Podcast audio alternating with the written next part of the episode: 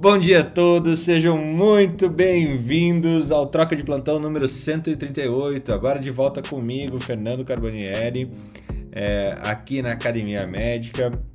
E começando o dia de hoje, junto comigo, Felipe Prohasca e Mariléia Souza. Sexta-feira é dia de fazer um passadão sobre tudo, falar sobre as cestadas, as sentadas e as peripécias hoje dos Wachowski, que eram os Wachowski, agora viraram as Wachowski, e o, o, o, o Neil tá de volta, e o Keanu Reeves é o, o um baita ator, e Matrix tem tudo para ser incrível. Mas antes disso, antes de, de, de liberar as feras ali do Felipe e de quem quiser subir aqui para comentar, a gente passa um pouquinho pelas notícias que Uh, ainda estamos em pandemia, temos ainda notícias sobre o coronavírus. A primeira delas é sobre o uso de plasma convalescente. Saiu um estudo realmente na Nature dizendo que não melhora resultado com o Covid-19 e ainda pode ser perigoso para os pacientes internados, hospitalizados com Covid-19. Então, a gente tem aqui um, um, um trial randomizado que realmente não demonstra benefício algum do plasma convalescente. Então, é, Butantan, será que você continua com seus estudos em plasma convalescente ou não? Felipe, o que, que, você acha? Olá, tudo bem? Olha, só queria dizer que ontem, quando nós combinamos, aqui nós controlamos o programa, estavam todos presentes. Estava a Débora, estava o Alexander, estava o Thiago, estava o Messias, estava todo mundo, todo. Até a Débora falou muito ontem. Agora, eu ouvi. O Fernando demitiu todo mundo. Tem horas que eu fico aqui com medo, assim, o que é que eu tô fazendo aqui? Porque ele não queria me subir. Eu digo, será que eu também fui demitido, né? Aí quando eu, sempre aquela tensão no ar, né? Mas assim, é, falando de Matrix, né? Que espetáculo aquele, aquele trailer do, do, do Matrix. Muito bom, muito bom. Do Plasma Convalescente não foi tão bom assim. Né? O trailer era melhor. o trailer era melhor que o filme, né? Mas a gente já conversou do problema do plasma.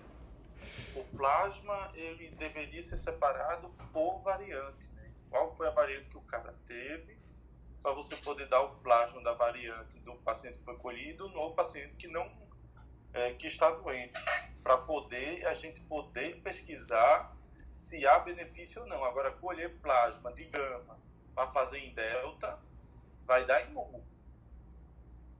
É exatamente isso, Felipe. Essa semana eu assisti uma, uma aula da Associação Paulista de Medicina, tinham dois infectos, eu esqueci o nome dela, que é pesquisadora e ela trabalha, eu acho que é mais com a vacinação, com a vacina da Oxford, e ela falando da questão das eficácias em relação às variantes e uma coisa que ela falou do uso do plasma e também de, de, de monoclonais, mas do uso do plasma ela falou da eficácia por variante e não do uso aleatório sem saber exatamente ratificou tudo isso aí que você falou. Ou seja, depende da versão da Matrix? Com certeza, né? E assim, o arquiteto que o diga? Peraí que eu tô no elevador, já já eu volto. Tá bom. Muito bom. É... Uma, outra, uma outra questão aqui que, que me apareceu, saiu no BMJ. É... Logicamente, a gente não para de falar de Covid longo, né, Marileia? Eu tenho lá embaixo. Desculpa. Deixa eu... Bem-vinda, Débora. É, a gente não para. bem-vindos. Bem-vinda. A gente não para, a gente não para de falar de Covid longo, né? Saiu no BMJ é, como a infecção por é, Covid-19 aumenta o risco de doenças renais, é, até mesmo em casos moderados. É um estudo. Uh, cadê? Deixa eu abrir ele na essência aqui que foi feito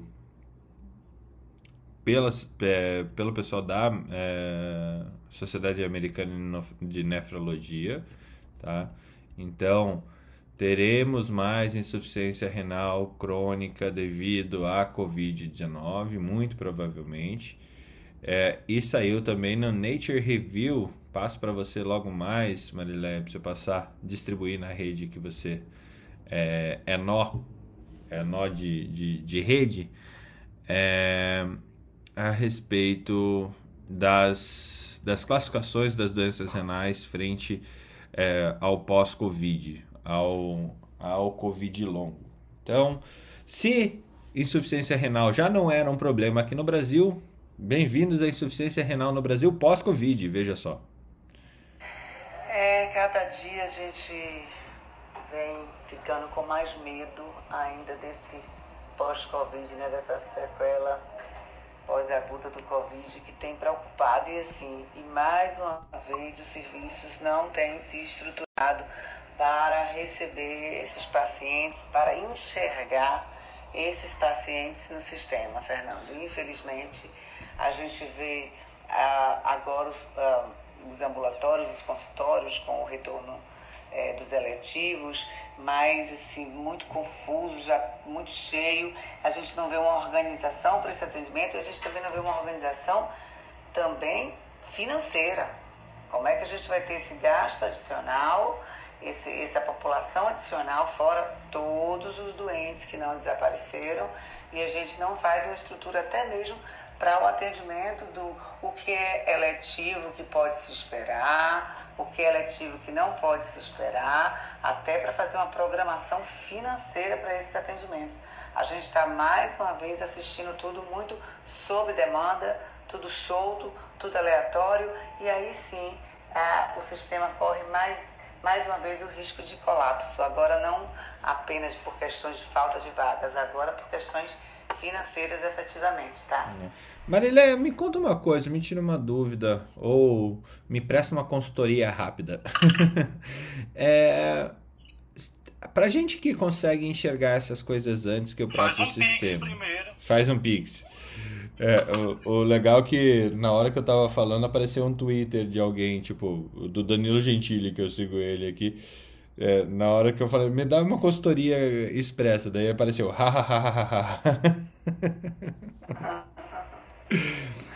É, pensando nesses hospitais, sistemas de saúde e tudo mais, para a gente que enxerga essas questões antecipadas, que a gente lê diariamente no noticiário científico internacional, sabe o que está acontecendo, se intera, é, como que você chega e apresenta um projeto a ser seguido para esse pessoal? Pra, eu imagino que para você que está dentro de um sistema assim já é difícil. Imagine para quem está fora. É, é possível trabalhar dessa maneira?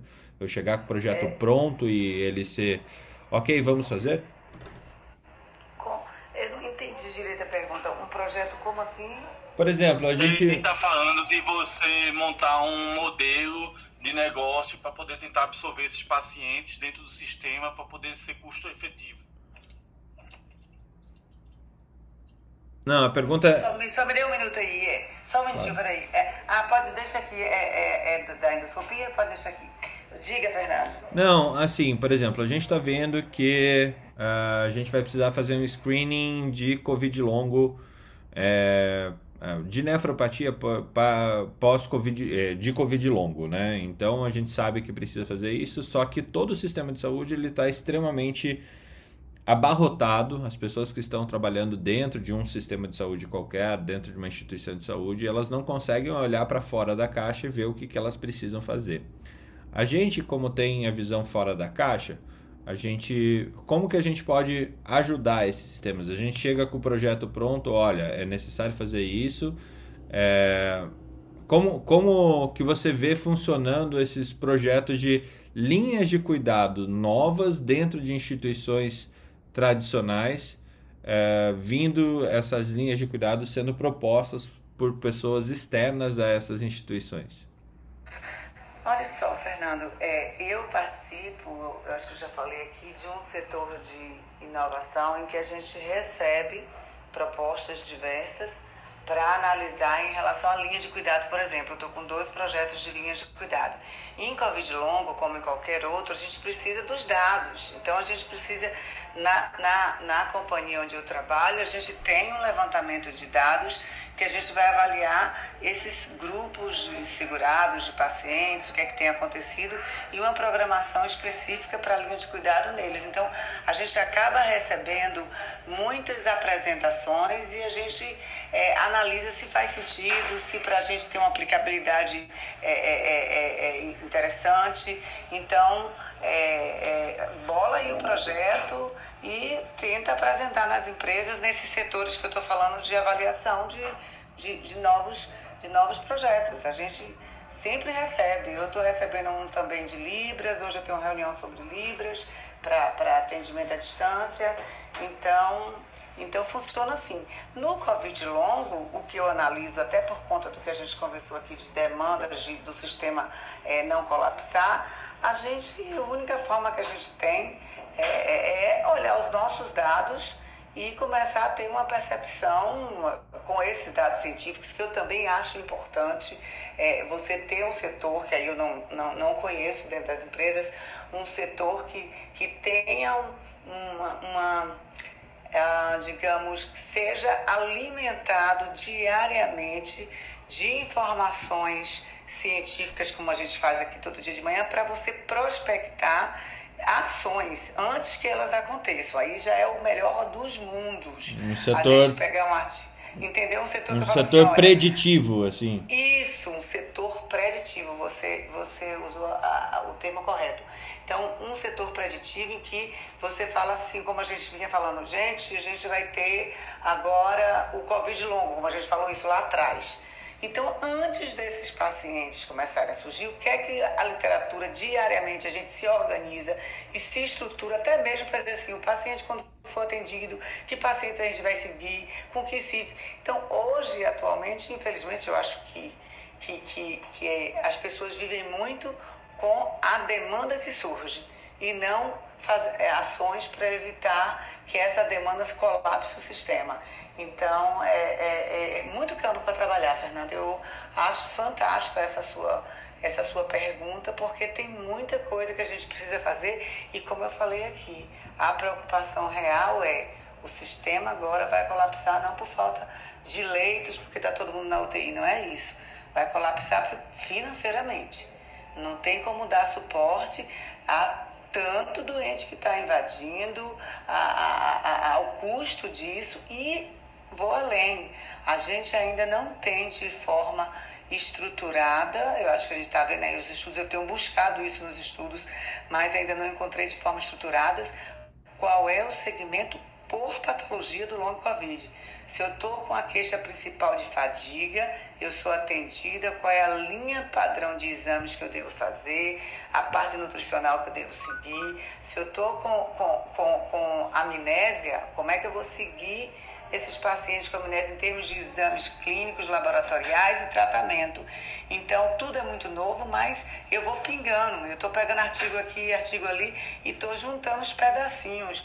Olha, esse aqui faz uma prova de função respiratória. Esse aqui o paciente chega, ele faz, ah, sei lá, um exame de laboratório para ver a parte de, de CPK, a parte muscular, mas a gente não tem isso estruturado, entendeu, Fernando? Então, o gasto é também uma incógnita, porque você não sabe na mão de quem cair, de que médico cair e que protocolo vai ser feito para seguir esse paciente, que é tudo muito desconhecido e não estruturado.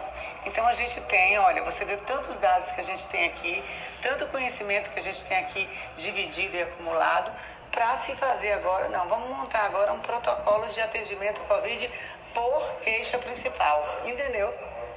É, legal, legal. Tô vendo até uma, uma carinha ali no meio da plateia que pode nos ajudar, viu, Cláudia? É, mas eu acho que a gente pode trazer um produto para isso sim. Fala lá, Felipe. Não, eu tava, tava pensando aqui, é, daqui que a gente já a gente já teve essa conversa aqui em outro programa. É, mas ela vai, ela vai crescendo e vai se lapidando, Não, né? É um negócio meio é, maluco, assim. Lembra, lembra que eu falei de uma palestra que eu fiz sobre a mudança na história, a, as mudanças sociais e geográficas da história pós-pandemias, que a gente contava das pandemias bíblicas até as atuais e o que isso mudou na humanidade. Aham, lembro. A gente falou a, a Rota da Seda foi pós-pandemia, a incorporação helenística foi pós-pandemia, a entrada da, do mercado oriental foi pós-pandemia, o conceito de saneamento básico foi pós-pandemia, assim, os processos de conquistas e mudanças, é, tanto sociais como culturais e até mesmo geográficas, porque ah, países deixaram de existir, passaram a existir por causa de pandemias. Né? Passaportes, pass, passaportes começaram a existir por causa de pandemias. Causa de pandemias, isso. Então, assim, você quando nós estamos hoje num processo agora de, decréscimo da pandemia e entrando numa nova fase que vai trazer mudanças socioculturais indiscutivelmente. É indiscutível. O problema é quais vão ser e quão profundas elas vão ser. E ah. quão dolorosas elas vão ser. Esse é o grande ponto. Porque a gente não vai poder passar por essa. E a minha impressão dessa questão do coronavírus, a minha impressão é que nós vamos passar por uma revolução, primeiro alimentar. Acho que esse é o grande ponto de enfrentamento do que a gente vai ter. E segundo, uma revolução de climatização. Né? Nós estamos num processo de mudança climática muito grave e nós estamos num processo de laboratorização da, de dietas para poder conseguir alimentar 9 bilhões hoje, que devem ser 12 em breve. Então, esse é o grande ponto, assim. E aí a gente está falando do sistema de saúde, que é um, é um dos grandes impactados, mas na verdade o impacto vai ser em vários ecossistemas simultaneamente, onde a saúde vai ser aquele que vai mais sangrar. Né? visivelmente ele vai mais sangrar. Eu não sei se mais sangrar, porque ao mesmo tempo que sangra ele produz, não é mesmo, Jamil? Jamil? Oi, Fernando, bom dia. Bom dia, tá, tá, tá melhor. Você tava sangrando, eu fiquei preocupado. tá, melhor, tá melhor essa voz já, já tá saindo da gripe. San, sangrando por telemedicina aqui. e aí, tudo bem? Eu, eu esfreguei uh, uh, o pano na tela e saiu sangue aqui. É, e aí, como estão? Tudo tranquilo, Fernando? Tranquilo. O, eu, Fernando, eu, eu, eu gosto do, do, do, raciocínio do Felipe, eu acho que tem, tem, faz bastante lógica, mas ao mesmo tempo que você aumenta né, o, a, o consumo, você aumenta a demanda, né? Então, e muitas vezes um deflaga o outro, né? Então, o que ele trouxe, eu acho que é um, é um raciocínio bastante interessante, traz um pouco de preocupação, mas ao mesmo tempo, Felipe, à medida que você vai tendo uma necessidade de um serviço novo, de um produto novo, etc., você acaba trazendo ele né, para o né, vida. mundo né, real. Então eu fico imaginando, né, a hora que você estava falando, eu falei, pô, é realmente preocupante, mas hoje a gente já avançou muito em relação à produção de alimentos, a gente já avançou muito. É, na parte de, de é, é, promoção de saúde. Né? Eu acredito que hoje o acesso, não estou dizendo que é bom, né? mas estou dizendo que a gente já avançou, por exemplo, na questão do acesso à saúde de modo remoto e, digital. Então, quer dizer, muitas vezes a, a necessidade gera né, a, a, a, solução. Né? Eu acredito muito nisso. É, é o caos, o caos, nenhuma. O caos produz, né, Jamil? Exatamente. É, é muito legal, né? Quando você e, lê a Sob pressão e apanhando, né? É, sob então, pressão quando... e apanhando. Eu li um livro chamado Teoria do Caos, na época que eu fazia residência, antes de entrar na faculdade, antes de entrar na residência, desculpa. Quando eu li aquele livro, eu fiquei extremamente preocupado, muito. Né? Eu assim, fiquei assustado, porque, por exemplo, ele diz que, né, ah, quando você tem aí uma situação de caos, você aumenta o consumo de várias coisas. Então, para algumas ah, ah, alguns mercados e algumas companhias, etc., o caos é favorável. Por exemplo, né, vamos supor, numa situação de caos, você aumenta o consumo de, de, de, combustível, você aumenta o consumo de bebida, de cigarro, entre outras coisas. Né? Então é lógico que para muitas empresas e muitas economias, né, o Freakonomics também traz muito essa, essa visão de mercado para as coisas, o caos é favorável. Né? É, quando eu li isso, eu fiquei assim, extremamente assustado. Né? Você fala, poxa, é, é algo perturbador. Né? E porque faz muito sentido. A gente está aqui com o Covid exatamente vendo essa, é, é, isso que, sei lá, um livro de, de, de, de, algum, de uma década. Né? Então, ah, eu acho que é o seguinte: na real, o que nós temos é o caos nos obriga a, a, a, a se mover, né? a mudar o mundo, achar soluções melhores é, eu, eu acredito que esse é um comportamento humano que se a gente não tem esse tipo de deflagrador, você fica num, num, num estado de, de, zona de conforto que é muito ruim. Por isso que eu concordo muito, Felipe, com o que você fala, mas assim, eu não vejo com essa preocupação que você vê. Por quê? Porque à medida que nós temos uma obrigação de produzir alimentos, alimentos mais saudáveis, de ter uma vida mais saudável, etc. Gente, na época dos meus pais, não havia um consumo de filtro solar.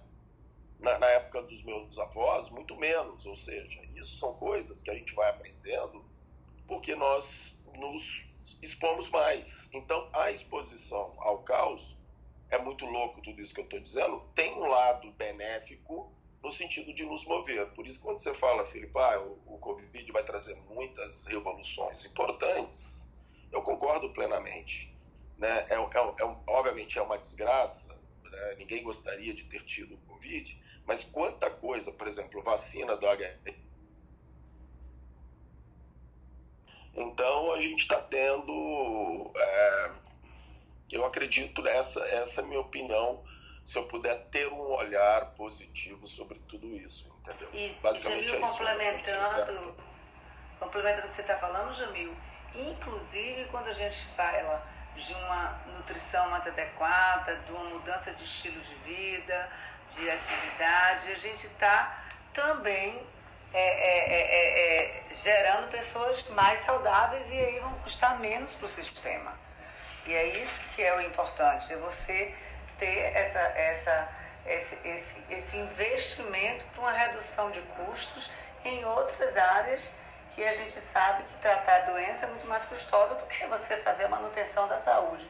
Então, eu acho que é muito desafio, mas eu olho também com otimismo, como você colocou aí. Eu também sou muito otimista de que a tecnologia, de que o que Fernando colocou aí, por que, que a gente não faz uma, uma medicina, uma análise mais preditiva? Eu acho que isso sim é, é, são oportunidades que a pandemia também ajudou a acelerar, a ter esse olhar e que isso vai gerar, assim, uma, uma, uma, uma economia que vai propiciar a gente fazer mais investimentos e é isso aí, acho que é isso aí. E complementando, Mariléia, o que você colocou, eu acho que o mundo nunca teve um propósito em comum. Né? Se você olha e fala, poxa, o que, que no mundo nós poderíamos ter um único propósito? Um propósito que seja igual em todos, sei lá, os cinco é, continentes, né? Eu, olhando isso, eu falo, poxa, o combate à violência, combate à, à fome, etc., não é real isso, porque tem lugares, como eu te falei, que se beneficiam disso, né? Não estou fazendo juízo de valor, obviamente eu, eu, eu, eu, desaprovo isso, mas isso acontece. Tem lugares, por exemplo, você tem fome e pobreza, funciona. Onde você tem guerra, funciona. Então, quer dizer, não é um propósito mundial. Agora, o combate ao Covid, você pode ter certeza que pela primeira vez na minha vida eu vi algo que é um propósito universal. Ah, uma música para você aí, Jamil. Não é? Peraí, não era essa música. Peraí, deixa eu passar a propaganda aqui que eu já solto a música. Não, não, depois você solta. E aí, até, até acabei me esquecendo aqui, Fernando, mas assim, a, a cérebro ainda não acordou não, pessoal, mas... Ah, eu lembrei de uma coisa muito legal, Marilé, que você estava falando aí do, do Covid longo, eu não sei se você viu, mas o pessoal da ópera em Londres, eles estão dando aula online de respiração. Vocês viram isso? Não, que massa! É, é fantástico, né? Então, o que que acontece? As pessoas ficam com fadiga ou com dispneia né, crônica pós-Covid e eles estão fazendo o seguinte: quem, quem são os que mais precisam controlar a respiração? Os cantores de ópera, né? então, eles estão ensinando exercícios fisioterapêuticos é, por Zoom para as pessoas que têm sintomas. Então, eles ficam ensinando lá aquela, aquela, aquele tom de voz, e etc, etc e tal. Eu achei a coisa mais fantástica. Aí, quando eu olhei isso, falei, cara, quando que nós imaginaríamos que isso fosse acontecer? né?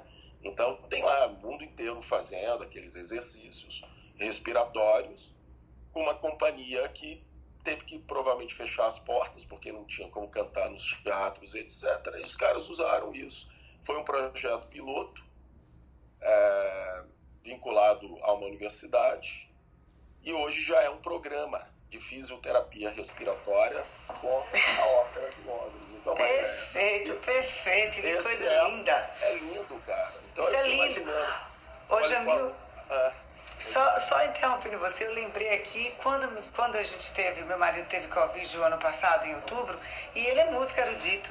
Então, na, no pós-Covid, a gente, eu falei, não, vamos fazer fisioterapia, que é importante, apesar de que ele não teve é, é, é, é sequelas, mas quando o fisioterapeuta veio com os aparelhinhos para fazer aqueles testes respiratórios, como ele está acostumado a usar musculatura diafragmática como músico, como flautista, ele tranquilamente fazendo aquilo ali, eu achando uma dificuldade, que eu falei, eu também vou fazer, eu brincando.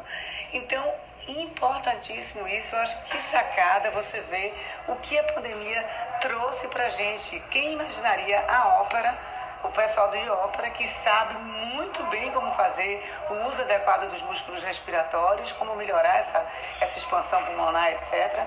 Ensinar e ajudar, eu acho fantástico, lindo demais, viu? Me manda aí essa matéria. Não, não é nenhuma matéria. Eu vi, acho que foi na BBC, enfim, não sei onde eu vi, mas se você colocar aí fisioterapia respiratória, a ópera deve vir alguma coisa. Né? Então, Fernando, é só para concluir aí, né? Assim, o mundo tem um propósito, cara. E isso é um legado que acho que, na minha opinião, é o mais importante disso tudo, entendeu? A gente olhou a saúde como centro de tudo, centro da economia, é, da política, não é? Quantos, uhum. é, isso é, cara, é algo que não tem como, é o maior legado que o Covid vai deixar para todo mundo. Né? Então, basicamente, isso aí, respondendo a tua pergunta, depois você manda a música aí. É, a música vai agora, ó. Peraí, vamos ver. Agora? Agora. Agora, tem pessoas caminhando aqui no. Brega, brega, brega. Reginaldo Rossi. Tô até com medo dessa música aí, viu, cara? Tem, tem pessoas caminhando aqui. Calma, que é, que é um. Lembro com saudade daquele baile que a gente dançava bem agarradinho.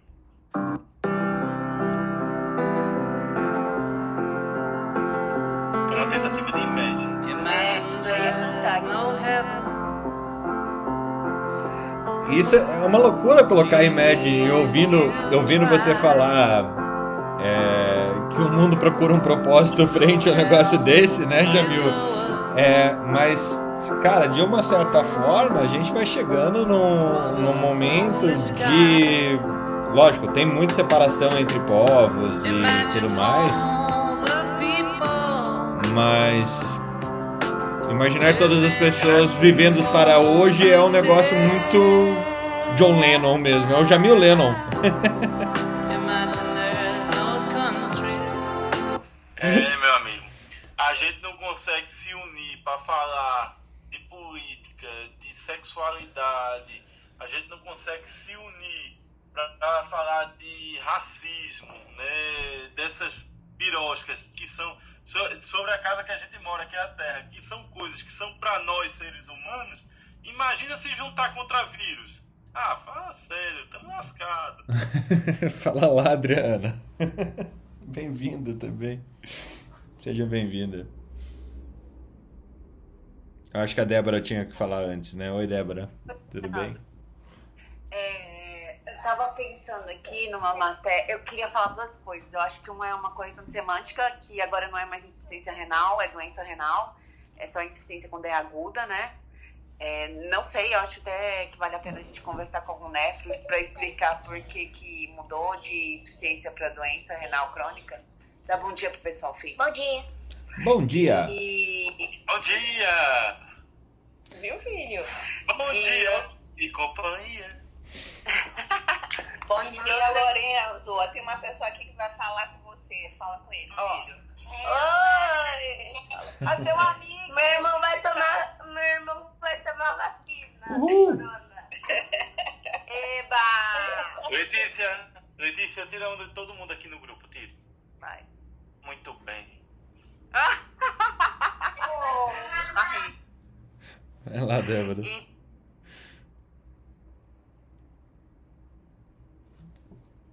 Gente? Estava numa palestra com 75 unidades da Guedal e a gente estava falando sobre a sensibilização da carteira vacinal, não só para Covid.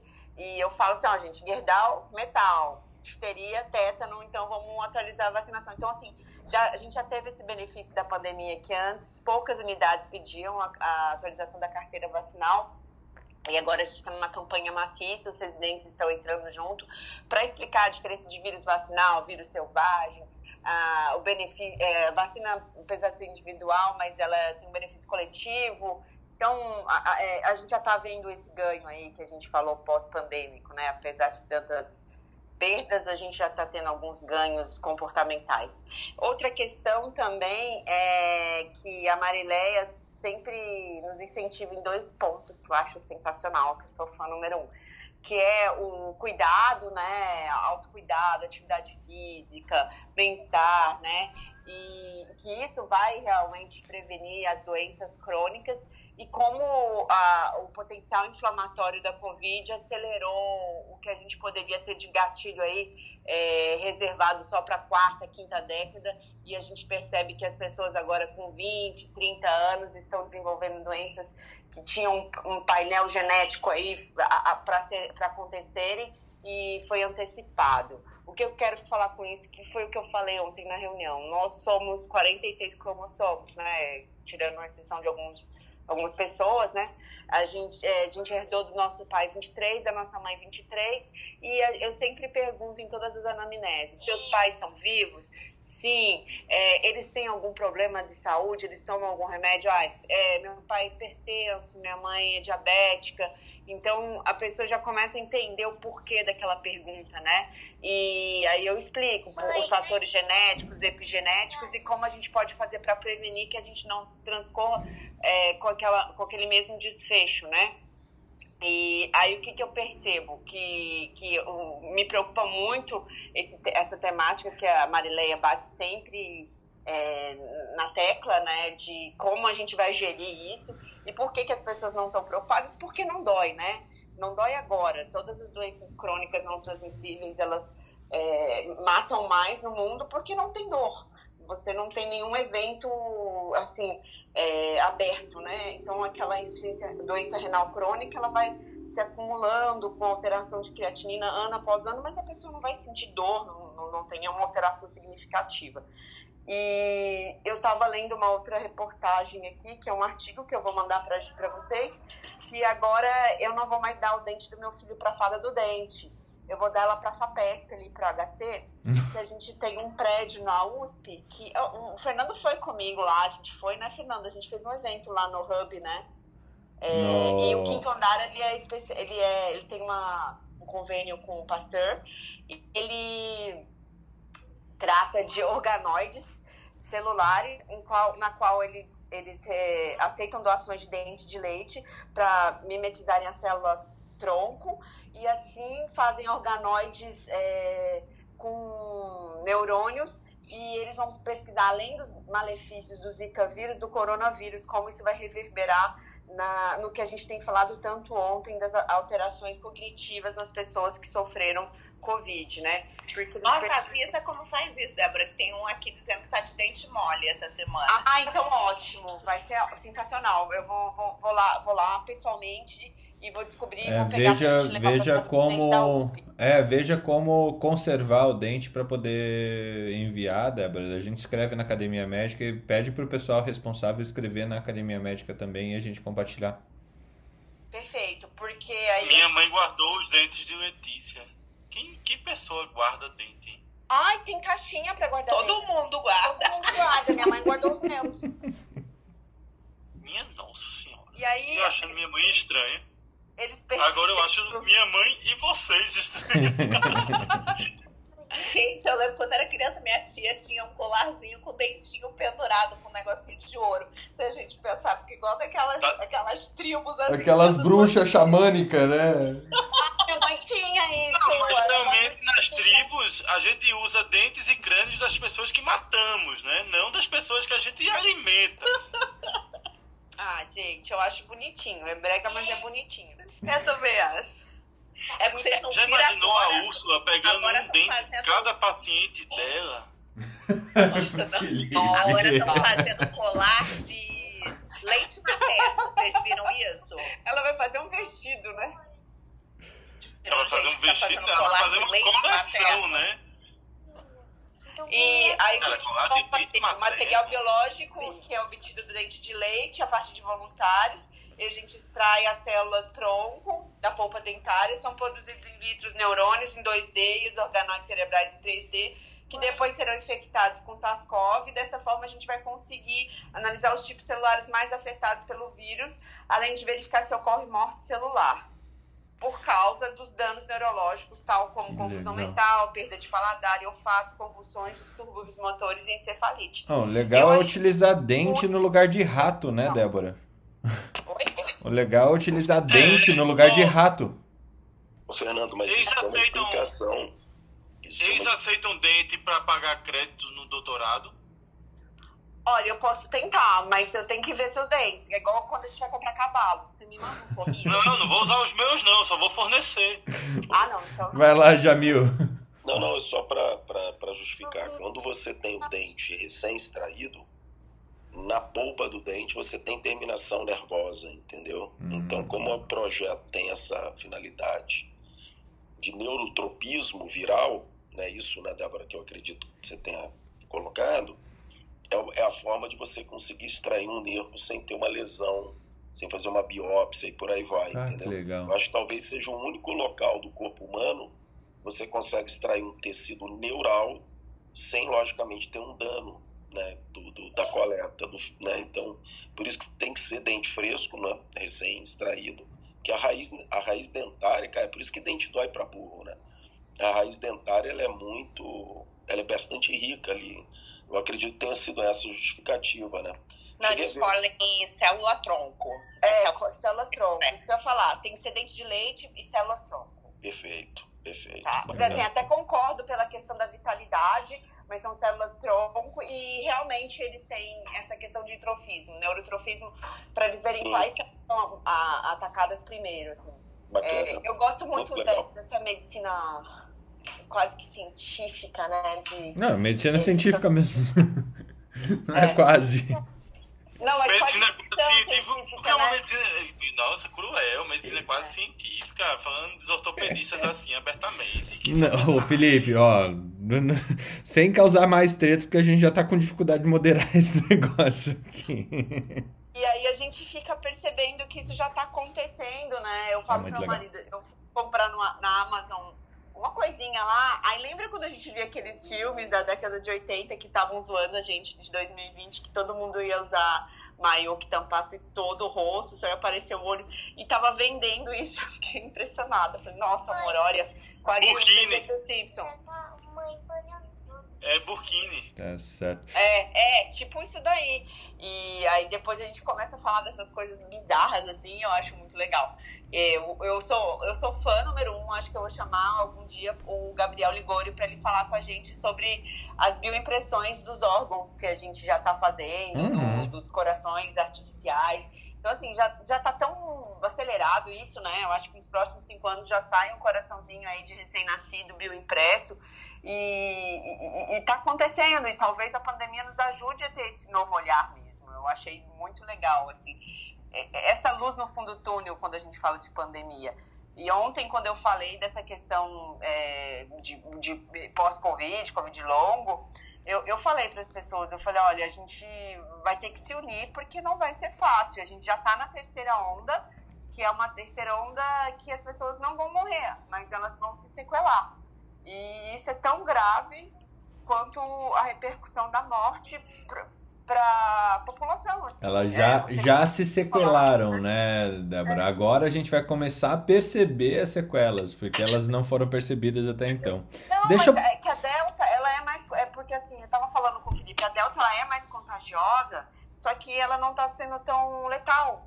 Aí as pessoas confundem, assim, por exemplo, para eu justificar para um engenheiro que eu quero manter a excelência de biossegurança com as proteções, ele fala, mas por que, que você quer fazer isso, doutora? As mortes diminuíram.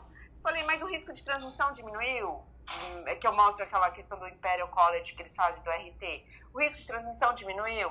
Ah, não sei, mas tá, o povo tá morrendo menos. Eu falei assim, tá, mas se a gente tiver uma tá, grande gama aí... de pessoas contaminadas, elas vão, não vão trabalhar como nós trabalhávamos antes. Então ainda vale a pena a gente investir. Débora, eu estava na endoscopia aqui fazendo, mas estava ouvindo você, perfeito as suas colocações aí, o que, que você tem falado também. É, em relação à preocupação com o Covid longo. E muitas vezes, quando me perguntam, ah, eu tive Covid foi leve, ah, o que, é que a gente faz para evitar o Covid longo? Eu digo, gente, é não ter Covid.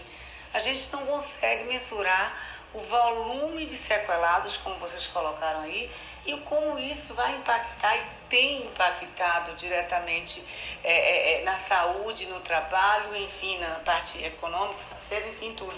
Então, eu acho que a gente vai ficar aqui, eu não me canso, essa semana, mais uma vez, eu vou fazer uma matéria para uma rádio popular, porque eu não me canso de estar falando com as pessoas a importância de não terem Covid, não simplesmente porque teve, foi leve, fiquei vivo, não fui por TI, mas por conta dessas sequelas que tudo ainda é muito novo e a gente não sabe quanto tempo vai durar, nem como efetivamente tratar. É, é, o que é interessante. Além de incentivar, né, Marileia, a vacina para quem tem pós-Covid, porque ela também trata. Então, não é isso. Né? E as pessoas ah, não querem. Então, os evidentes eles estão falando um a um com as pessoas que não querem tomar, justificando com administração, ligando para os regionais. Gente, deixa eu, deixa eu organizar aqui que tem muita gente querendo falar e. e é... Sim, a gente precisa. A minha dúvida que surge quanto a isso, e eu acho que a gente precisa é, planilhar e projetar em cima, é como a gente torna esse tipo de informação, Débora, que você briga dia a dia, ou que a Marilé briga dia a dia. Eu acho que a, a, a, política de entrar em massas, em comunicação de massa, ela é excelente. O problema é, é o, o, tipo de comunicação que normalmente entra. Uma coisa é a Marilé indo a público a falar, é, outra coisa é qualquer, uh, qualquer pessoa que queira. É, ser reconhecida como especialista em qualquer coisa, falar. Né? Eu acho que é, é, eu acho que a gente tem um problema do caos gerado pela informação demais que a gente ainda não resolveu e está longe de resolver. Mas é, o, é, a nossa responsabilidade aqui ficar pensando em cima disso para poder solucionar isso. Adriana, você entrou lá atrás querendo falar alguma coisa, é, a coisa foi acontecendo aqui e não, não, não falou ainda. Tudo bem?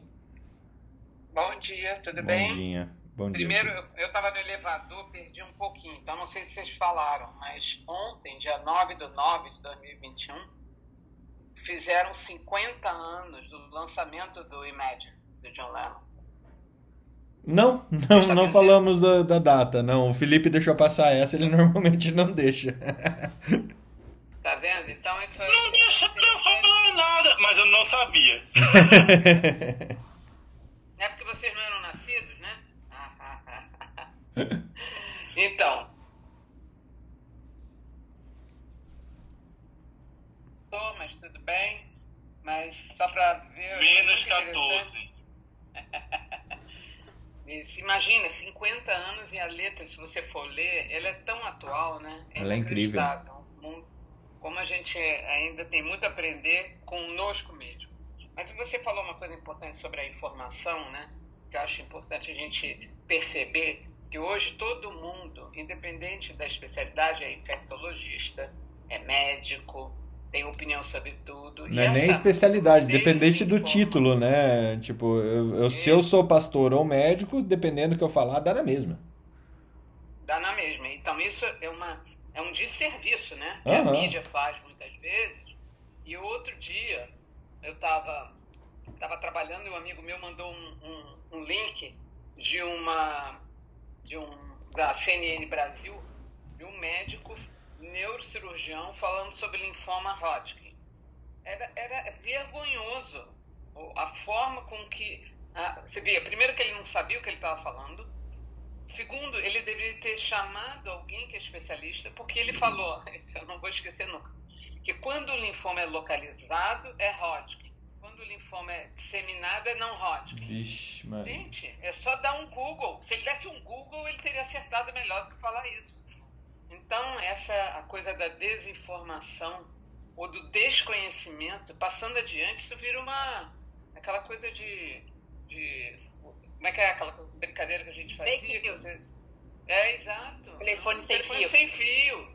Então, como é que o cara que é médico, que é o médico considerado médico especialista em comunicação da televisão, vai para a televisão falar um absurdo desse? Eu imediatamente mandei mensagem para a CNN, porque eu também sou assim, né? Escrevi para a CNN, fui no post do cara, falei: você não pode falar isso, que isso não está certo. A informação que você fez é desinformação. E começou uma enxurrada de perguntas. Mas, doutora, minha doença é localizada, então é Hodgkin? Não pode falar isso. Então, com a pandemia, isso piorou ainda mais, porque tem especialista de tudo, para tudo, a qualquer hora. É verdade. É criminoso isso, né? Então, mas é- aí é uma expressão desse caos que a gente estava conversando, né? É, logicamente, as pessoas individualmente que vai, fazem isso sem conhecimento, elas não. é, eu não estou falando que tá certo ou tá errado, tá? É só tentando de- descrever aqui. Elas acham que elas estão fazendo um bem para a sociedade. Elas acreditam, elas efetivamente acreditam que estão fazendo um bem para alguém. E mais do que tudo, elas acreditam que estão fazendo um bem para elas, porque se ela aparecer na TV falando qualquer coisa, isso pode refletir no consultório dela trazendo mais gente. E isso é o absurdo. E é isso o crime do Exatamente. negócio. É, é, eu já eu vejo isso constantemente. Um, um- um- uma galera indo falar sobre qualquer coisa sem o menor conhecimento. Ah, não, eu vou estudar hoje para poder falar. Gente, põe para alguém que tem prática, para quem tem experiência, para quem trata desse assunto de fato. Cede o seu espaço, o seu foco, a sua luz, a luz que está destinada a você. Movimenta ela para atingir a pessoa que, que, que sabe. Indica.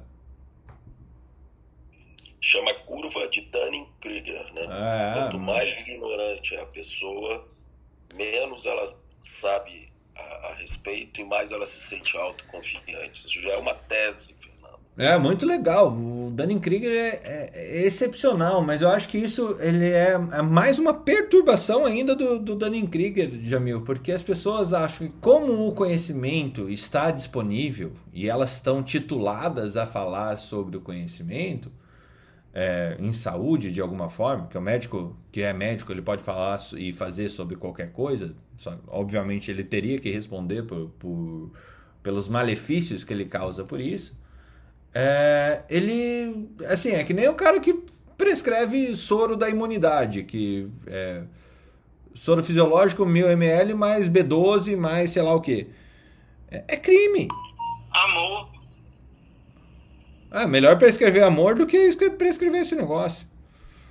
Né? É, é assim, ah, essa, E posta. é- essa- fica botando nas redes sociais. essa luta pela essa luta pela luz, por aparecer, por é, ser notado pelo, pelo público, para nutrir seu, seu ego e nutrir seu consultório no fim do dia, é criminoso. É criminoso e a gente tem que tratar como criminosos e, e, e, e é, muito, é muito difícil separar o que é bom do que não é. É muito difícil. Muito difícil. Ah. É, exatamente, quando você está falando que é uma coisa escancarada, uma coisa absurda, como recentemente tinha uma, uma dessas nutrólogas fazendo infusões de altas doses de vitamina D e vitamina C para combater o Covid, que obviamente isso acabou, né? Ela, caçaram caçaram o CRM dela. É, isso é uma coisa muito escancarada. Mas tem coisas que são mais sutis e que fazem tão mal quanto. Por exemplo, outro dia um médico, um médico que não é especialista, disse para uma doente minha que ela não tomasse a vacina do H1N1 porque ela fazia um quimioterápico oral, por isso ela não poderia tomar. Meu alguém Deus. fala uma coisa dessas? Qualquer um pode tomar vacina da H1N1, deve tomar. Se a gente pudesse, tivesse vacina para todo mundo, a gente ia vacinar todo mundo. Como é que um médico. E se tomar fala... quimioterápico, deve mais ainda, né?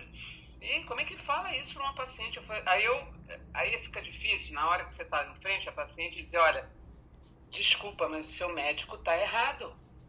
Senhora deveria tomar. Ah, e a paciente que já tem um, um perfil complexo, porque sofreu aí algum problema no passado e disse que não toma vacina nenhuma. Você imagina um, um médico falar uma coisa dessa. Então, esse é um mal que é superficial, você não tá, ele não está escancarado na mídia, né? Você tem que desconstruir um médico para tentar salvar aquela paciente às vezes de uma pneumonia ou de uma complicação por uma gripe que poderia ter sido evitada com uma vacina. É complicado. É complicado. Temos um, uma pessoa nova aqui em cima é, Saguinho Magela, só avisando, Saguinho, isso daqui é gravado, então é, esse programa. É, seja bem-vindo. Se não tiver problema em ser gravado, fale-nos e eu vi que você é um humorista, a gente pode esperar uma piada? Bom dia para dia, doutores.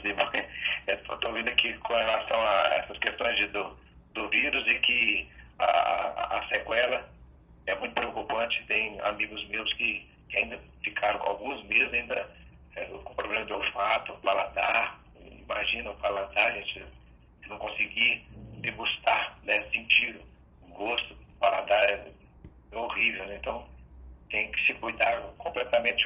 Você é brasileiro, acho que o ser humano é meio esculhambado, né? Quando, quando as coisas começam a melhorar, a pessoa se descuida. E é umas coisas que eu não não dá para entender a incoerência né, e uma certa hipocrisia a questão do, do, do Covid. Assim, quando você vai na sala de embarque, eu sempre falo isso que é, eu tenho observado na sala de embarque, o, o alto-falante o tempo todo mantém distanciamento pelo menos 10 centímetros, não sei o que, fica falando, falando. Quando entra na aeronave, parece que fizeram um acordo com o vírus que contrato do vírus não está no avião, aí fica a aeronave completamente lotada, aqueles três lugares. Então, de de 10 centímetros diminuiu para 1 milímetro, né? Se você vai com, do lado de uma pessoa um pouco mais gordinha, a pessoa fica simplesmente uma dentro da outra, né? E, e, e tem que se, se, cuidar mesmo, mas a, a, uns obedecem, outros não obedecem. Aí, no, aí tá no restaurante lá, lógico, obviamente, você vai tomar cerveja, vai comer alguma coisa, mas é, tá, é, um, é um vírus muito maluco, muito, muito novo ainda mas que, claro, evidente, está mostrando para o mundo inteiro que, que ele está aí, que, tá, que existe, que mata tantos amigos chegados, e a coisa foi chegando aos poucos, né? A gente ouvia falar que num estado aconteceu isso. Aí ouvi falar do bairro, agora é, é família e tudo mais, está melhorando, que bom que está melhorando. O Brasil tem know-how de vacinação, que está diminuindo, mas tem que ter esse cuidado permanente, com, com certeza. Eu ouvi falar a respeito da, da célula tronco, com relação ao meu problema de vista, né, que é retinose pigmentar, parece que são células da retina que vão perdendo a função, ou vão morrendo. E a célula tronco, já há muitos anos eu ouço falar que, que seria a solução, né, de, de, de não só do, do, meu problema, mas mal de Parkinson, tudo e tantos outros problemas de pessoas que são acidentadas, e que a célula tronco, quem sabe, né, estou torcendo aqui, estou dizendo que eu estou com 63 anos, tem 15, 20 anos que eu ouço falar, mas que, que, que realmente ela chegue efetivamente para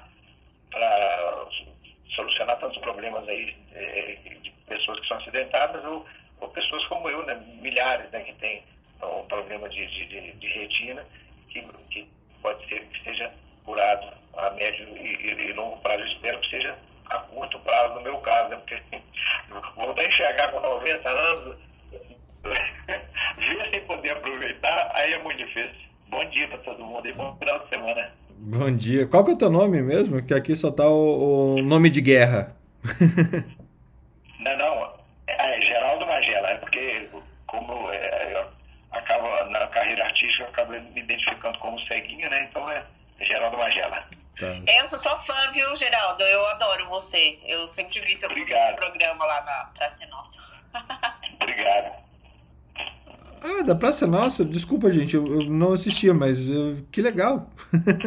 Desculpa a minha ignorância aqui. É, eu, eu conheci pela voz. Conheci pela voz. É, não, você viu a Praça Nossa, a escolinha do Barulho, a escolinha é, do Hugo. Agora, é, em função da pandemia, a gente teve que se afastar um pouco, né? Porque nós artistas fomos os primeiros afetados, vamos ser os, os últimos a, a voltar. Mas acho que a gente vai vai voltar aos poucos aí, e principalmente, no, no meu caso, ser humorista, né? Vai vai ser bom essa volta, porque a pandemia trouxe um estresse, uma agonia. Você é de Minas, né? Sou de Belo Horizonte. É, eu acho que a gente já se encontrou naquela sala do Passadão do Jornal, lembra que a gente entrava lá? Eu acho ah, que sim. já vi você participando algumas vezes lá.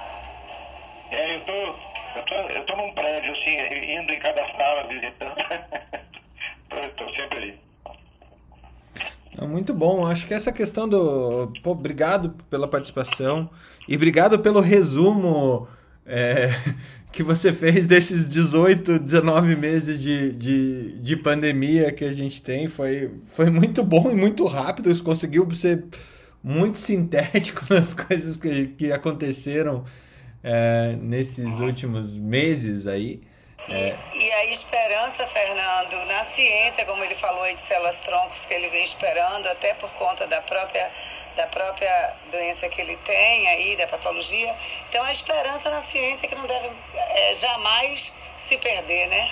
É esse ponto que eu ia tocar, né, Marileia? E é o ponto que a, que a Débora tinha trazido também é, para o nosso tema realmente assim, assim como o DNA, a descoberta do DNA em 1950 e depois na década de 50 e depois uh, o projeto Genoma e depois uh, uh, o advento da célula tronco uh, são evoluções da ciência que a gente está tentando é, desvendar é, o, o caminho descrever esse caminho. E é muito muito complexo né? Muito complexo. Imagine você pegar uma célula que pode dar origem a todas as outras células e a partir dessa essa possibilidade a gente começa a, no nosso imaginário é, trazer o que, que pode ser feito, né? A Adriana, como hematologista, é, sabe muito bem o que, que se pode ser o que, que pode ser feito já na área dela, né? Ela o transplante de medula ele tem muito dessa dessa base né? mesmo que não seja é, é, células é, totipotentes. Agora eu esqueci o conceito, Adriano. Tô, tô até com medo de falar errado aqui, totipotentes ou pluripotentes. não, é só, isso é bom você ter falado, eu ia falar. Existem células tronco embrionárias, né, que são as células é, do embrião, e, e, e essas são as células primordiais, e você tem as células tronco por exemplo, do cordão, ou as células tronco do adulto, elas não são embrionárias, elas já são adultas, elas são diferentes. Elas já evoluíram um pouquinho, né? Então, elas já mudaram um pouquinho. Sim. A, a, aquela criança que nasce, que você guarda o sangue do cordão, o sangue de cordão de um. são é, adultas, elas não são embrionárias, elas já são de um ser já totalmente formado. Então, elas têm uma características diferentes da célula tronco embrionária. Isso é importante porque no conceito, as pessoas têm um conceito errado. Então, por exemplo, a, hoje tem milhares e milhares de cordões, de sangue de cordão, em, em bancos, com aquela promessa futura de utilização que, teoricamente, é só para aquela criança que nasceu e guardou o cordão. Tanto que você vai ver quantos cordões no banco de cordão estão guardados e que nunca vão ser utilizados. Então há uma, uma mudança hoje de que eventualmente aquele, aquele sangue do cordão para aquela criança guardada no banco de cordão particular, você possa usar no, no público. Isso, eu não sei exatamente a sistemática da, da, da, da regulação, mas isso já é possível, porque antigamente não era possível. Só poderia ser usado para a pessoa que doou, não poderia ser usado para mais ninguém, diferente do sangue de cordão público, que a gente tem. E você, uma vez que você doa, a mãe doa o sangue do cordão, ela não pode solicitar aquele sangue para seu filho no futuro. Aquilo é de domínio público, né? Então tem uhum. muita regulação bem complexa. Mas o do embrião, a célula tronco de embrião, é completamente diferente da célula tronco da criança que nasceu e que guardou o sangue do cordão e do tronco, da célula tronco que a gente mobiliza de um adulto para fazer um transplante de medula. São diferentes mesmo, são conceitos diferentes. Perfeito, perfeito. E enquanto você falava, me surgiu uma outra coisa. É, uh, aquele sangue de cordão, ele, ele funciona para transplante de medula homólogo, né, da, daquele mesmo indivíduo. Sim, né? sim. A gente, é, e, e, é, essa, e essa possibilidade não existe para um heterólogo, por exemplo. Eu, eu, usar esse sangue não tem pesquisa, não tem nada definido sobre isso, né? De você usar esse sangue de cordão para outra pessoa com, com uma não, necessidade pode, de transplante de pode, medula? Que... Não, o problema do sangue de cordão é o volume de células, que é Hum. menor quando você, por exemplo, mobiliza as células tronco de um adulto. Você consegue contar, porque o volume de célula tronco que você tem do sangue de cordão é ele é fixo. Você eventualmente para transplantar um, um, receptor você tem que usar dois cordões. Um só não é suficiente. Às vezes um é, pra, é suficiente para uma criança mas para um adulto você precisa de dois cordões. Então depende do número de células tronco que você tem naquele volume de, de, de sangue coletado eu, eu particularmente não faço transplante e o Jung que estiver aí eu acho ele pode até explicar melhor mas de qualquer forma você pode doar sim. O, o, a célula do cordão ela é uma, uma célula boa, mas o volume de um cordão muitas vezes não é suficiente. Você precisa de dois. Aí você conseguir um doador, dois doadores, né? Que tenham compatibilidade para aquele receptor, às vezes é complicado. Esse é o grande problema. Perfeito, perfeito. É... Quem subiu? Samuel? Samuel, bem-vindo. Olá, tudo bem com vocês? Tudo. É, eu pedi, eu pedi para subir porque tenho um probleminha que talvez vocês pudessem resolver. É, eu tenho frequentado muito as salas de política e há uma controvérsia enorme e debates, né, quase sangrentos em torno de Covid, vacina, tratamento, responsabilidades governamentais, toda coisa que vocês devem já saber e devem até se afastar. E ontem, numa das salas, nós conseguimos ter um pouco de lucidez e acabamos chegando à conclusão de que a gente deveria trazer é, médicos talvez de ambos os lados que defendem ambos os lados aí da, da controvérsia, para eles debaterem e a gente tirar nossas conclusões. Mas aí, sem querer, acabei enxergando a sala de vocês e me deu uma ideia na cabeça que queria expor para vocês aqui. Seria possível vocês fazerem um plantão extra em que vocês falassem sobre todas as questões que nós leigos ficamos lá debatendo para decidir quem é que tem razão e acabar pelo menos com, com as teses mais malucas. É, é, Samuel, inclusive as... pedindo, permitindo, só para terminar, inclusive permitindo que a gente fizesse perguntas, mas nesse formato que vocês têm aqui, vocês ficam no palco A gente pode mandar perguntas pelo aviãozinho e vocês irem instruindo a gente. Que tal? Eu acho que a gente tem que combinar, é, assim, a gente está 138 programas é, realmente colocando esse, é, esse olhar de pessoas extremamente que, estudiosas sobre infectologia, sobre é, as diversas áreas impactadas por isso, que estão em, em, em posição de decisão e posição científica a respeito. É, eu acho que a gente pode, pode ver aqui com o pessoal como que a gente organiza algo, algo dessa forma, a gente pode conversar em paralelo. É, mas a mensagem que, que eu gostaria de deixar é que não tem dois lados. Existe o lado científico, o lado validado, o lado é, onde a gente estuda grandes populações, passa todo essa, esse método é, onde foi feito, como foi feito, por que foi feito, entre pares é, cientistas, justamente para que eles validem e tudo mais.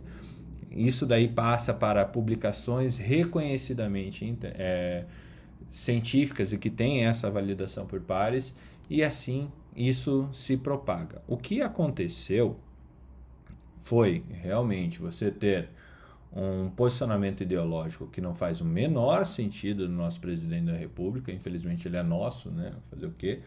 É, votei nele, mas hoje não, não, é uma questão de arrependimento, é só uma questão de decepção mesmo. É, e que o, o político está falando é, em, em nome de Deus e da ciência. E isso está completamente errado. Uma pessoa que queima cientistas, é, normalmente pessoas que queimam cientistas. É, isso aconteceu na história quando se queimou bruxos, bruxas, se queimou pessoas que pensavam diferente, mandavam exterminar pessoas que pensavam diferente, e essa é a base populista que a gente está vivendo.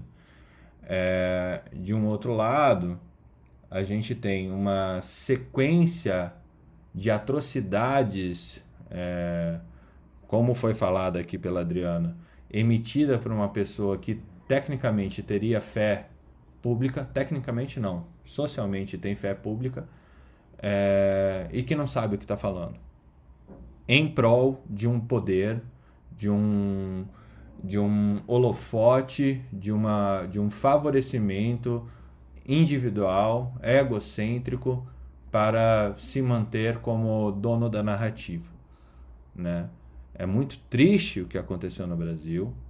É, é, é temerário a gente entrar numa discussão é, entre lados, porque, como eu te falei, não tem lados, existe ciência e não lados. É, porque a gente vai estar tá discutindo com pessoas que não querem discutir. Né? É, pessoas que eu, eu faço eu passei a pandemia inteira fazendo eventos científicos da, da, dos mais diversos tipos. Sempre tinha alguém que estava munido, municiado de é, questões ideológicas para poder atacar a ciência. Então é, é realmente temerário fazer uma, uma um, dar holofote a isso. E de fato a gente tem aí uh, um terço do Brasil que está do Brasil, eu estou falando entre médicos também, tá? É, que fica nessa uh, nesse joguete político é, e que é, desgasta demais, né? Então não é uma questão de, da gente criar um ambiente para que alguém consiga extrair algum pedacinho de alguma coisa para poder utilizar politicamente em prol de uma narrativa já construída e estabelecida, buscando validação por nomes uh, que não fazem parte desse, dessa linha. Tá bom? Se quiser, a gente combina isso em paralelo, mas essa é a mensagem do programa. Eu vou te descer para a audiência de novo. Muito obrigado. Seguindo, é... Ana Carolina Carvalho. É, você tinha alguma coisa para falar sobre os nutrólogos, né? Ah, não. A Débora está aqui chamando atenção e tentando lembrar, né, que não dá para colocar todo mundo no mesmo balaio, até que porque eu e ela somos nutrólogas.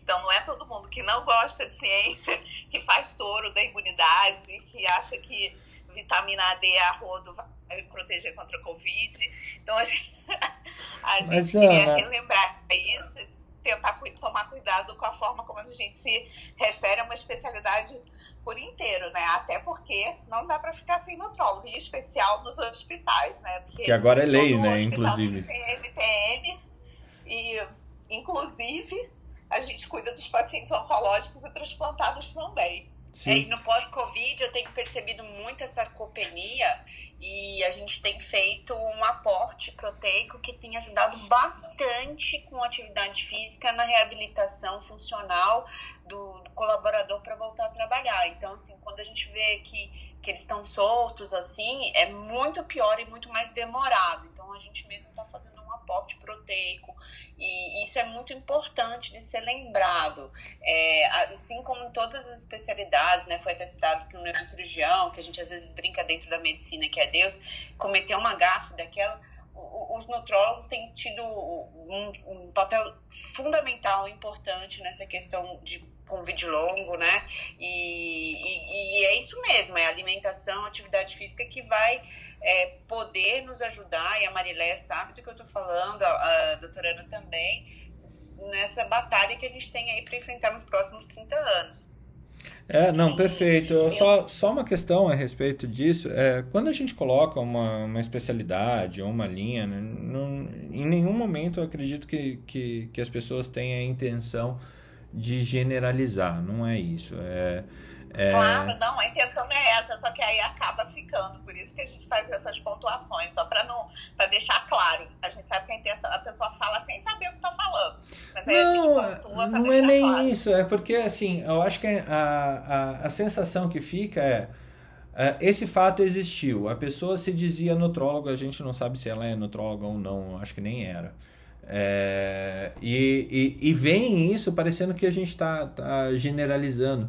O problema é, é, não é colocar exatamente, ah, é que nem um dia eu até tive umas arestas a ser aparadas com a Ana falando sobre medicina é, integrativa, né? Então, é, não, não, não é uma questão de generalização. Pode ser sim por ignorância, muitas vezes, é, mas é, a gente tem ainda um, um, um, um caminho é, também para retirar esses títulos, é, retirar o, os só os pontos de união, porque o que a gente está tentando fazer aqui é discutir a medicina como um todo. Tem nutrólogo que só faz é, coisa de, de, de. Só tá lá no Instagram, por acaso? Tem. Tem neurocirurgião que fala as bobagens que a Adriana falou? Tem. Tem generalista que nem eu que fala um monte de bobagem? Aliás, eu falo, acho que falo bobagem pra caramba. Tem. Sim, como tem é. hematologista, oncologista, tem, tem, né? Assim, o mal existe em todo lugar. Mas é, não quer dizer que todos sejam maus, é isso? Pejor, pejorativamente é, o nome de uma especialidade, é só a gente deixar claro assim, que não é uma coisa para ser generalizado, para que o, o público que está abaixo não pense isso. Sim. Vai lá, continua, Ana. Desculpa interromper. Sem problemas, tá tudo tranquilo. Ó, eu, na verdade, eu tinha algumas notícias que eu queria passar aqui rapidinho para dar antes das oito. Manda lá. Bom, ó, primeiro eu ia falar da síndrome de RAF, né? É, vocês viram que está tendo aumento de casos no norte do país e agora no Pará teve uma prefeitura que proibiu o consumo e a venda de peixes. E lembrando que o peixe lá é uma parte importante da dieta. inclusive, eu achei até interessante, porque aqui, aqui onde eu moro não é assim, né? Mas eles falaram que é difícil para a população ficar sem comer peixe, porque o peixe é bem mais barato que a carne, é muito barato o peixe.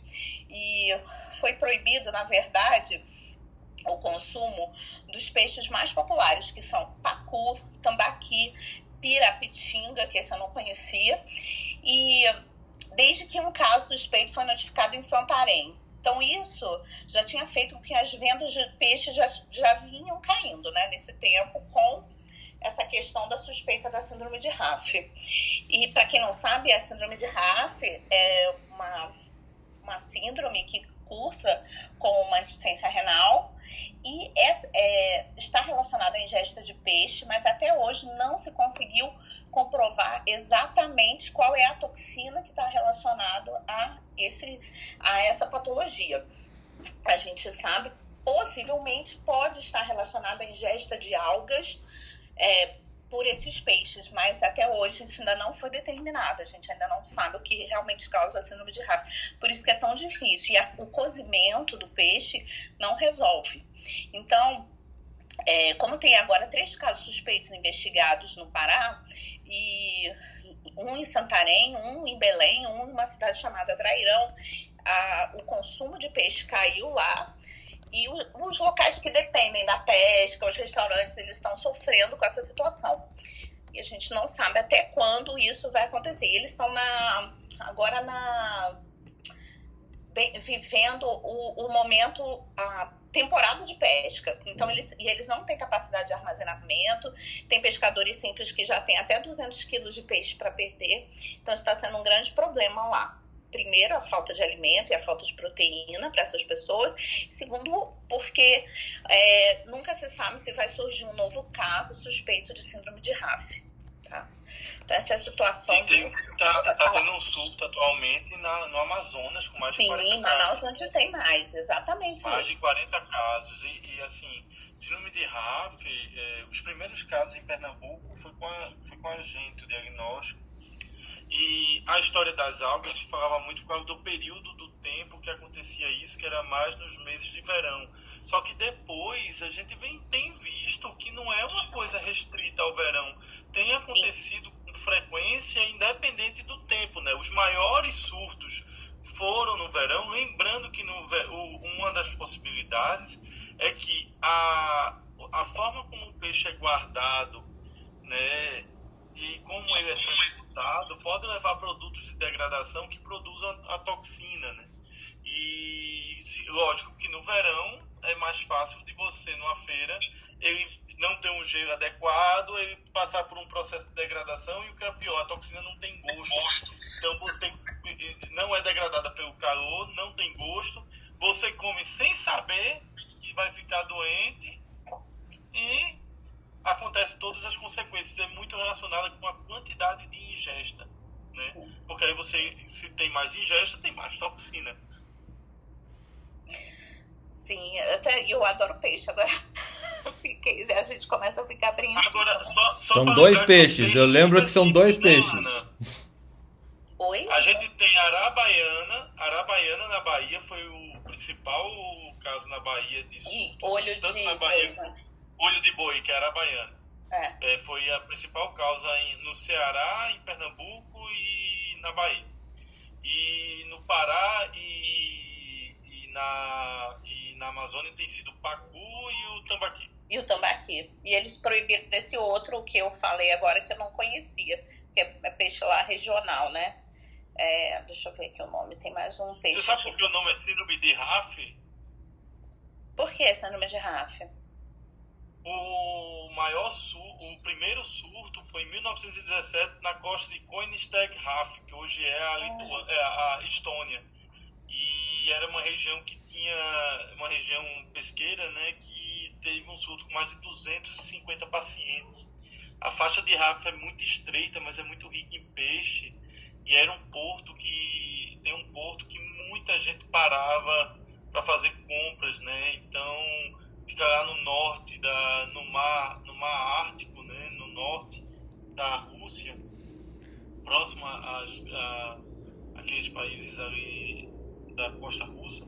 E, e acabou tendo essa essa denominação de síndrome de Raf para lembrar então para quem está ouvindo e é médico e vai encontrar um dia pode encontrar um dia no seu pronto socorro uma pessoa que comeu peixe e está com síndrome de RAF, ela apresenta quais sintomas, Felipe e Ana?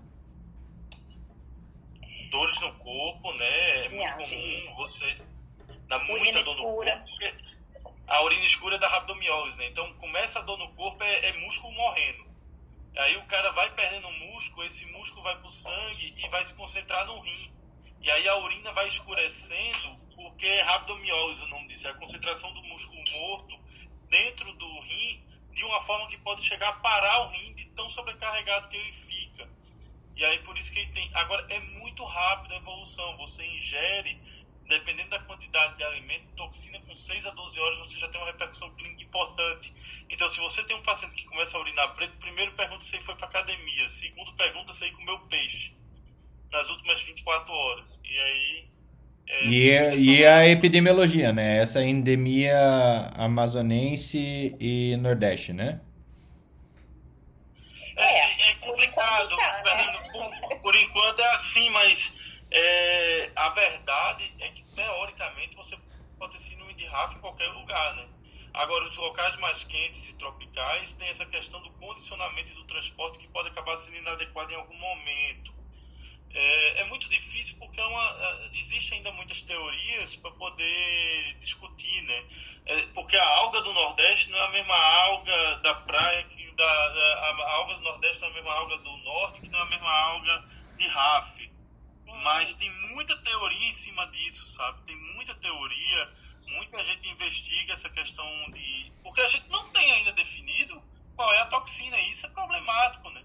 Você não ter a toxina definida, vai muitos conceitos ainda, a gente está falando muito de achismo. Mas algumas coisas a gente começa a discutir se é válido ou não, mas até o momento as linhas de pesquisas falam em torno de duas coisas. É a toxina por produto de degradação da matéria física do peixe por mau condicionamento ou exposição ao sol, ou a presença de algas contaminadas que o peixe possa fazer algum a, a alimentação e levar aquilo ali à contaminação da sua carne. Então é, é- é complicado, a gente ainda está tentando trabalhar. Essas são as duas principais teorias vigentes no momento. Mas a gente não tem a toxina, a gente não tem a toxina isolada, como a Ana falou, né? Não. Não, não tem. Porque se você tivesse a toxina isolada, você poderia produzir soros antitoxina, né? Como acontece com o botulismo, por exemplo, que tem resultados espetaculares, né? Mas a partir do até contra a picada de cobra também, né? Que você tem a toxina identificada, você pode fazer. Mas nesses casos que a gente ainda não tem uma identificação, acaba que o único tratamento é hidratação e hemodiálise. Muito bom. Ok. Lem- Lembra um pouquinho, lembra um pouquinho leptospirose, né? Quando você estava contando insuficiência renal, né? urina escura, né? Lembra um pouco. É, a, a- no caso da leptospirose, é, no caso da leptospirose, você tem a rabdomiólise também, mas você tem um tropismo do, do- do- da leptospira para panturrilha, rim, pulmão né, e olho. E aí você tem mais uma lesão direta pela bactéria do que necessariamente por toxina. E também tem, é, a, não seria toxina, seria imunocomplexo, né? Que é a fase inflamatória da leptospira. Você produz imunocomplexo e ataca a área de tropismo específico, né? E aí tem vasculite, tem uma icterícia rubínica também, fisicamente é diferente, né?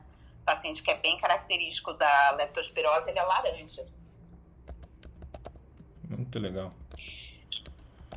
Muito legal É. mesmo. Boa, bela discussão. Agora eu vou. Ah, eu tenho outra notícia, mas de... não é da síndrome. Ai, gente, está cheio de doença emergente por aí pra vocês. É aquecimento global.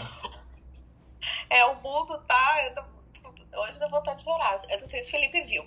É, um menino de 12 anos morreu na Índia do, do vírus Nipah. É um vírus que tem uma taxa de mortalidade de até 75%. E esse vírus, ele tem uma, é, também provém dos morcegos e tem uma alta taxa de transmissibilidade. Já aconteceram alguns surtos no mundo, principalmente é, na Ásia. É, as autoridades lá, a gente não acredita muito nas autoridades de saúde na Índia, mas fizeram rastreamento, isolaram 188 pessoas que podem ter tido contato com o menino, tá? Muito triste, né? Um menino de 12 anos. E esse vírus, ele tem uma característica de ficar é, 45 dias em, num, num, num estado em que a pessoa é assintomática. Depois de 45 dias, a pessoa vai apresentar sintomas. E nesse período ela está transmitindo. Então, o risco é, é muito grande de transmissão. E aí pode também ter sintomas respiratórios, tosse, dor de garganta. é, mialgia, astenia e encefalite, né? Que a encefalite que é a parte grave que pode levar a óbito, tá? Então, tá entre os vírus mais perigosos que já causaram surtos na Ásia entre humanos. São pessoas que, em geral, tiveram contato com morcegos, os morcegos são morcegos frugívoros, não são morcegos hematófagos, porcos e também contato de pessoa a pessoa. Então, no primeiro surto é, que aconteceu na Malásia, a maioria dos infectados foi contaminado por contato direto com porcos. Então, como a taxa de mortalidade é muito alta, a OMS está em alerta, né? E lembrando que na Ásia tem um grande número de doenças infecciosas emergentes.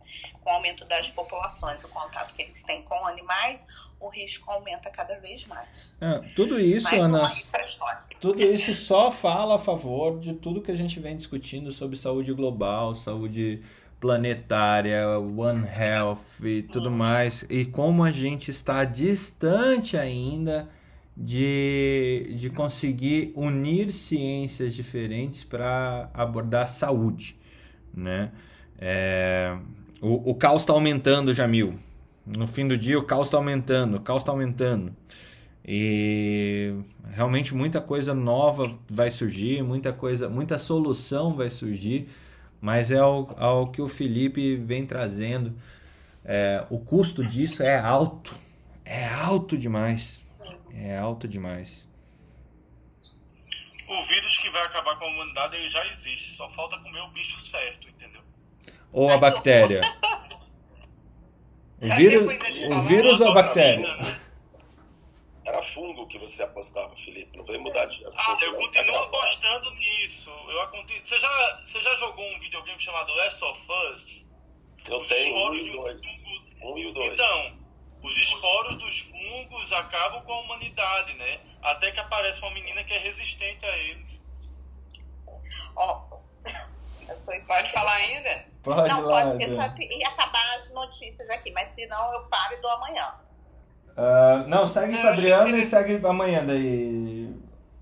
Tá bom. Ok, não, é só porque eu achei interessante que eu vi que o CDC revisou recentemente a def- sua definição de vacina e vacinação. Vocês viram isso? Em uma das páginas da web da CDC, do CDC?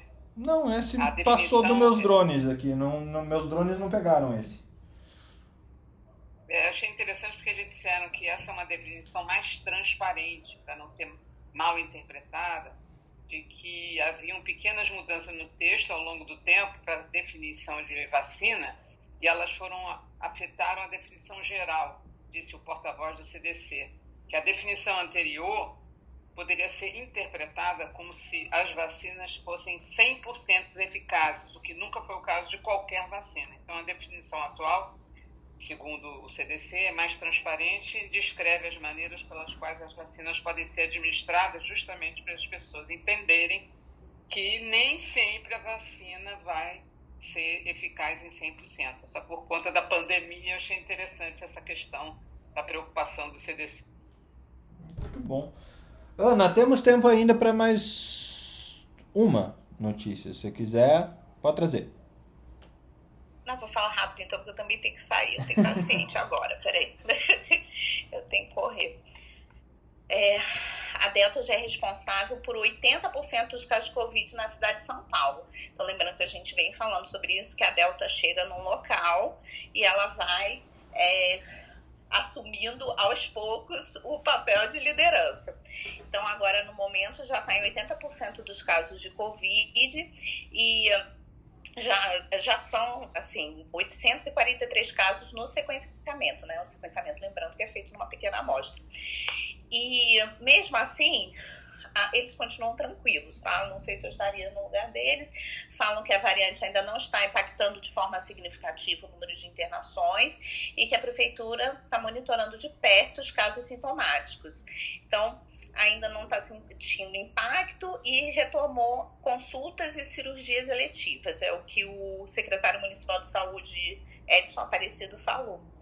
Então, no momento, a taxa de ocupação nas UTIs de São Paulo está em 50%. Não sei se vocês viram que semana passada ou retrasada, eles inclusive fecharam leitos de Covid na cidade de São Paulo. É, E, segundo os dados atuais, existem 1.852 pessoas internadas em hospitais municipais, estaduais e privados na capital paulista no momento.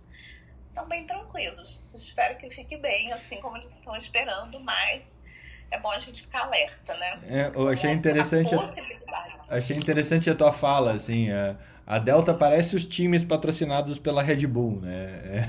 É, eles vão assumindo a liderança aos poucos. Foi assim na Fórmula 1, tá, tá sendo assim na, no, no futebol. Vai chegando, vai chegando, vai chegando até que chega. E é, é, é bem por aí. E acho que era isso. E também. Ou seja, Red Bull, Red Bull nos patrocine. é, vamos subindo.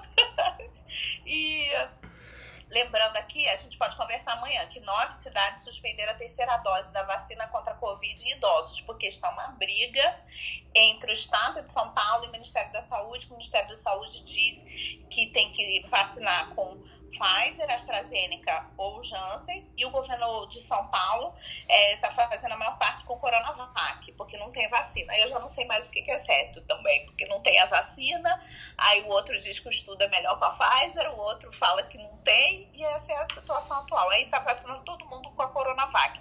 Mas aí o Ministério da Saúde está reclamando, e aí alguns municípios resolveram parar e dar um tempo até resolver a situação. Nove municípios, por conta própria, suspenderam a terceira dose. Essa era a última fofoca quente do dia. Tá certo. Gente, tem, tem mais um monte de coisa que eu queria falar, não vou conseguir. É, tem saiu um guideline novo sobre é, medical cannabis. É, o financiamento para é, lucro dentro da medicina, um, um, um paper da ACP sobre isso, da American College of Physicians. Uh, que mais? Impacto da tuberculose na mortalidade em 120 países. Uh, saiu no The Lancet Global Health. Uh, ah, 10 estratégias para otimizar a, a, mobilização precoce e reabilitação em pacientes é, em terapia intensiva. que mais que eu vi aqui? Sistemática, é, revisão sistemática sobre os uh, os sistemas de inteligência artificial para análise de câncer de é, mama em, em radiologia, ainda dizendo que é necessário passar por humanos essa análise. Uh, uma revisão sobre colangiocarcinoma, Marilé, essa eu vou te passar depois. Saiu no Nature Review, super legal. Uh, que outra que eu acho que merece é, é, interações droga-droga é, para pacientes que utilizam anticoagulantes orais, todos. Uh, um super legal emoji como uma proposta para uma comunicação adequada entre pacientes e médicos, principalmente aqueles é, que não conseguem é, gesticular ou falar, né? Então, pacientes de UTI é, seria uma, uma utilização. Jamil, para você esse é uma série do Lancet a respeito de é, infarto agudo do miocárdio, não só para você, Marileia também, é, em, no ano de 2021, é uma, uma, um olhar da acho que é do Lancet também sobre isso. É, curso de sete dias de antibiótico para tratamento de infecções é, é, sanguíneas. É, não tem diferença para curso de 14 dias. Uh, drogas anticolinérgicas para demência. Uh, e é isso. Tem um, um, um, um, paper que eu quero ler aqui, que chama, de uma página nova, não, nunca tinha visto ela, chama Therapeutics Initiative. É, um, o título dele é Rethinking Medical Adherence, é, justamente para a gente, Medication Adherence, para a gente pensar a respeito da adesão de medicamentos para os nossos pacientes. E a última é eu nunca tinha ouvido falar nisso, Jamil. É, talvez você tenha ouvido falar em alguma coisa assim. É, em uh, doença cardiovascular é, induzida por radiação. é, uma revisão sobre uma patologia não categorizada, saiu no é, Journal of American Heart Association. Vou colocar todos esses links logo mais no nosso Telegram para que vocês possam encontrar os principais deles ainda na Academia Médica em breve. Um abraço a todos e um excelente dia.